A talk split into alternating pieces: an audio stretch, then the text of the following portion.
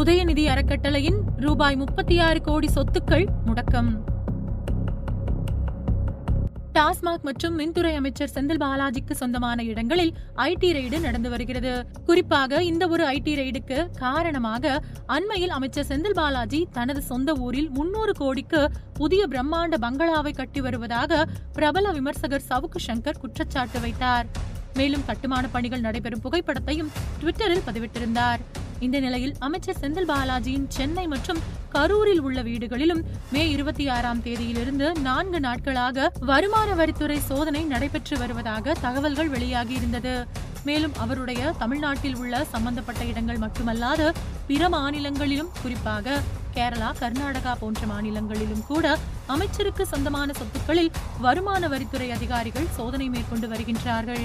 திமுக அமைச்சர் ஒருவரின் வீட்டில் வருமான வரித்துறை சோதனை நடப்பது ஒரு பக்கம் இருந்தாலும், மற்றொரு பக்கம் அமைச்சர் உதயநிதியின் அறக்கட்டளைக்கு சொந்தமான 36.3 கோடி ரூபாய் மதிப்புள்ள அசையா சொத்துக்களும் வங்கிக் கணக்கில் உள்ள 34.7 லட்சம் ரூபாயும் முடக்கப்பட்டுள்ளதாக அமலாக்கத்துறை தெரிவித்துள்ளது.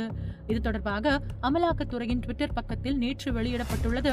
கடந்த 25ஆம் தேதி கல்லால் குரூப் உட்பட தமிழகத்தின் பல்வேறு இடங்களில் நடத்தப்பட்ட சோதனையின் அடிப்படையில் உதயநிதி ஸ்டாலின் அறக்கட்டளைக்கு சொந்தமான 36.3 கோடி ரூபாய் அசையா சொத்துக்களும் வங்கிக் கணக்கில் இருந்த 34.7 லட்சம் ரூபாயும் முடக்கப்பட்டுள்ளன என்று அதில் கூறப்பட்டுள்ளது. இது என்னடா திமுகவுக்கு வந்த புதிய சோதனை என்று திமுகவை சேர்ந்த பெரிய தலைவர்கள் முதல் தொண்டர்கள் வரை தற்பொழுது கலக்கத்தில் இருக்கிறார்கள். சட்டவிரோத பண பரிவர்த்தனையில் ஈடுபட்டதாக புகாரை தொடர்ந்து லைகா சினிமா தயாரிப்பு நிறுவனம் தொடர்புடைய 8 இடங்களில் இம்மாதம் மே 16ஆம் தேதி அமலாக்கத்துறை அதிகாரிகள் சோதனை நடத்தினர். அப்போது விளையாட்டுத்துறை அமைச்சர் உதயநிதியுடன் தொடர்புடைய ரெட் ஜெயன் மூவிஸ் மற்றும் லைகா நிறுவனங்களுக்கு இடையே கோடிக்கணக்கான ரூபாய் பணப்பரிமாற்றம் நடந்ததற்கான ஆவணங்கள் சிக்கியதாக கூறப்படுகின்றது.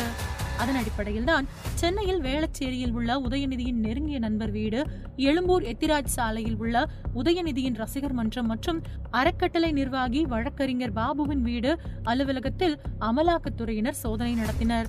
கடந்த சில நாட்களுக்கு முன்பு கல்லால் குரூப்ஸ் மற்றும் உதயநிதி அறக்கட்டளை தொடர்புடைய 8 இடங்களில் அமலாக்கத்துறை சோதனை நடத்தியது. அதைத் தொடர்ந்து மே 17இல் அமலாக்கத்துறை அலுவலகத்தில் பாபு ஆஜராகி விளக்கமளித்தார். இந்த பிரச்சனை ஒரு பக்கம் ஓடிக்கொண்டிருந்தாலும் இன்னும் பல்வேறு அமைச்சர்களின் வீடுகளிலும் வருமான வரித்துறை அதிகாரிகள் சோதனை மேற்கொள்வார்கள் என்றும் தகவல்கள் வெளியாகியிருக்கிறது. இந்த நிலையில் உதயநிதி ஸ்டாலினின் அறக்கட்டளையின் 36 லட்சம் ரூபாய் முடக்கப்பட்டுள்ளதாக கூறியது சமூக வலைதளங்களில் தற்பொழுது பேசுபொருளாக பெரும் பரபரப்பை கிளப்பியிருக்கிறது. இந்த நிலையில் பாஜக மாநில தலைவர் அண்ணாமலை அவர்கள் திமுக அமைச்சரான உதயநிதி ஸ்டாலினிடம் கேள்வி ஒன்றை எழுப்பியிருக்கிறார். சமீபத்தில் அண்ணாமலை அவர்கள் திமுக ஃபைல்ஸ் வெளியிட்ட போது நோபல் ஸ்டீல் நிறுவனத்தின் 1000 கோடி ரூபாய் முதலீடு குறித்த கேள்வியை எழுப்பியிருந்தோம். முதலீடும் வரவில்லை, முறைகேடான முதலீடு என்று எழுப்பப்பட்ட குற்றச்சாட்டிற்கு இன்று வரை பதிலும் வரவில்லை. முறைகேடான பண பரிவர்த்தனை மேற்கொண்ட உதயநிதி ஸ்டாலினின் அறக்கட்டளை அமலாக்கத்துறையிடம் சிக்கியுள்ளது. நோபல் பிரிக்ஸ் நிறுவனம் இயங்கி வந்த அதே விலாசத்தில் உதயநிதி ஸ்டாலினின் அறக்கட்டளை இயங்கி வருகிறது. இந்த இரு நிறுவனங்களுக்கும் உள்ள தொடர்பு என்ன? இதற்காவது பதில் வருமா என்ற கேள்வியை எழுப்பியிருக்கிறார்.